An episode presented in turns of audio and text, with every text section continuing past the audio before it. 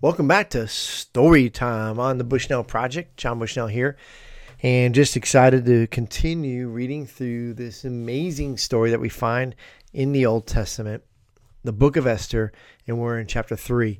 So let's remember what, what we've gone through. We've had a queen dethroned and a king picking a new queen over the course of a three year long beauty contest, and Esther becomes queen.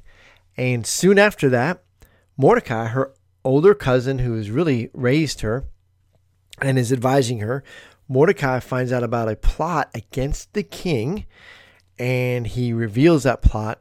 It's found out that it is true and he basically has saved the king's life and those who were going to kill the king are put to death. And it is recorded in the book. So this sounds like a great story. You have Esther, who's a Jew, who is queen. You have Mordecai, her cousin, who's really just got to be super popular now and all that. So let's see where this story goes. Starting in chapter 3.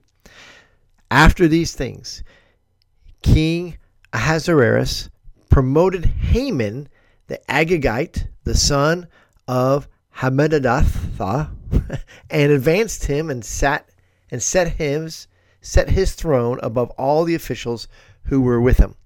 So he makes him basically second in command, makes Haman. And let's remember that Haman and Mordecai are really the two main characters in the book. So now, finally, chapter 3, the next main character enters Haman.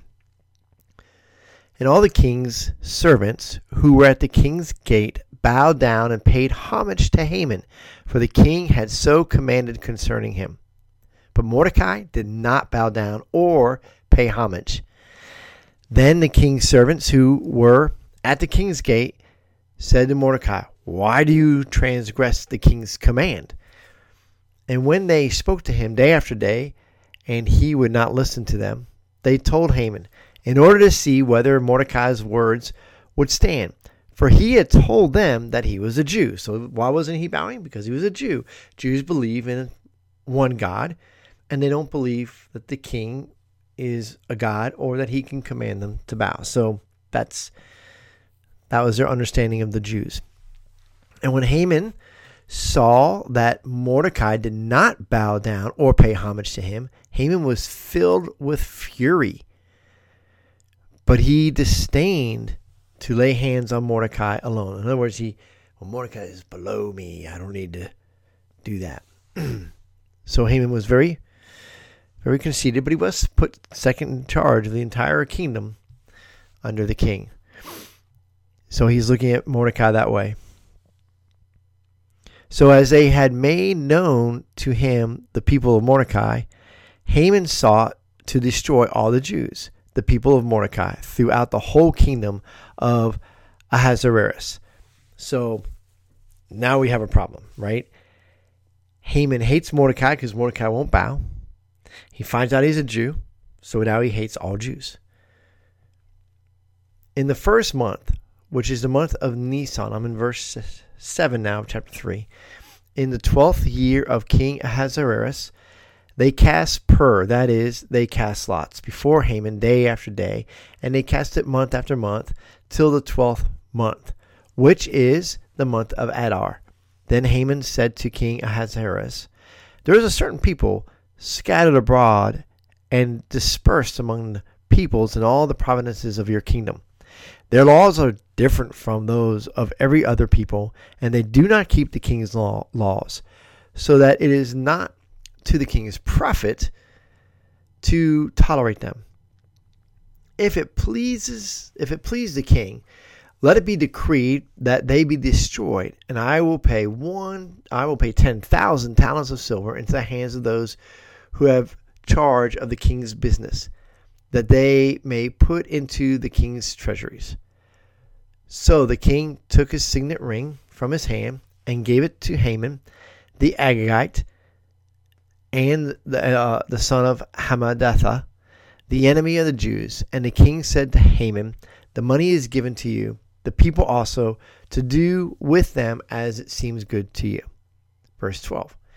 Then the king's scribes were summoned to summon on the thirteenth day of the fifth of the first month, and an edict according to all that Haman commanded was written to the king's satraps and to the governors over all the provinces, to the officials of all the peoples, to every province in its own script, and every people in its own language. It was written in the name of King Ahasuerus and sealed with the king's signet ring. Letters were sent by couriers to all the king's provinces with instructions to destroy, to kill, and to annihilate, annihilate to destroy and annihilate, oh my goodness, all Jews, young and old, women and children, in one day, the 13th day of the 12th month, which is the month of Adar, and to plunder their goods. A copy of the document was to be issued as a decree in every province by a proclamation to all the peoples to be ready for that day. The couriers went out hurriedly by the order of the king, and a decree was issued in Susa, the citadel. And the king and Haman sat down to drink, but the city of Susa was thrown into confusion. Okay, so that's the end of chapter 3. What is going on here, right? Well, some of it's a little bit more obvious than others. We have this whole idea of Haman gets promoted over everybody except for the king. So he's a very, very important and very powerful person. However, he's not a king. So the most powerful person is still the king by far. But he does win over the uh, the king at some more. This this uh, casting of lots and things like that. He continues to win the king's favor, and he's able to bring to the king's attention these Jews. And of course, he hates these Jews because of Mordecai. So we see that Mordecai wouldn't bow. Mordecai was a Jew, therefore, Haman hates all Jews. I think some people today are like that, right? They have a bad encounter with somebody of a certain people group or a certain race or a certain part of the country or a part of the world, and then they just think that all people from that part of the world are like that. That can get us into a lot of trouble. So Haman now, one of the main characters, is finally brought into the story, and he has this hatred toward Mordecai, the other main character. And so he convinces the king that having Jews around is a bad idea. So he declares this proclamation that in 12 months is going to be carried out. So in the first month of the year, they made the proclamation, they send it out to all the people by all these letters sealed by the king's signet ring that in the last month of the year, anybody can kill the Jews. And if you kill the Jews, you get to keep their stuff. And so this is sent out. And after he does all this, Haman sits down with the king. So he's got great favor with the king because in the middle of all this chaos that is now going on, he is sitting down with the king. And it says that Susa was thrown into confusion. So, what a story now. Queen is a Jew, but she's been keeping the fact that she's a Jew secret. Her cousin is the Jew that is upsetting Haman, who now wants to kill all the Jews. Maybe these two cousins should talk. I don't know. Well, we'll find out as the story continues. But think about it for yourself. How how are we doing? How are we doing at our relationships? How are we doing at winning over people?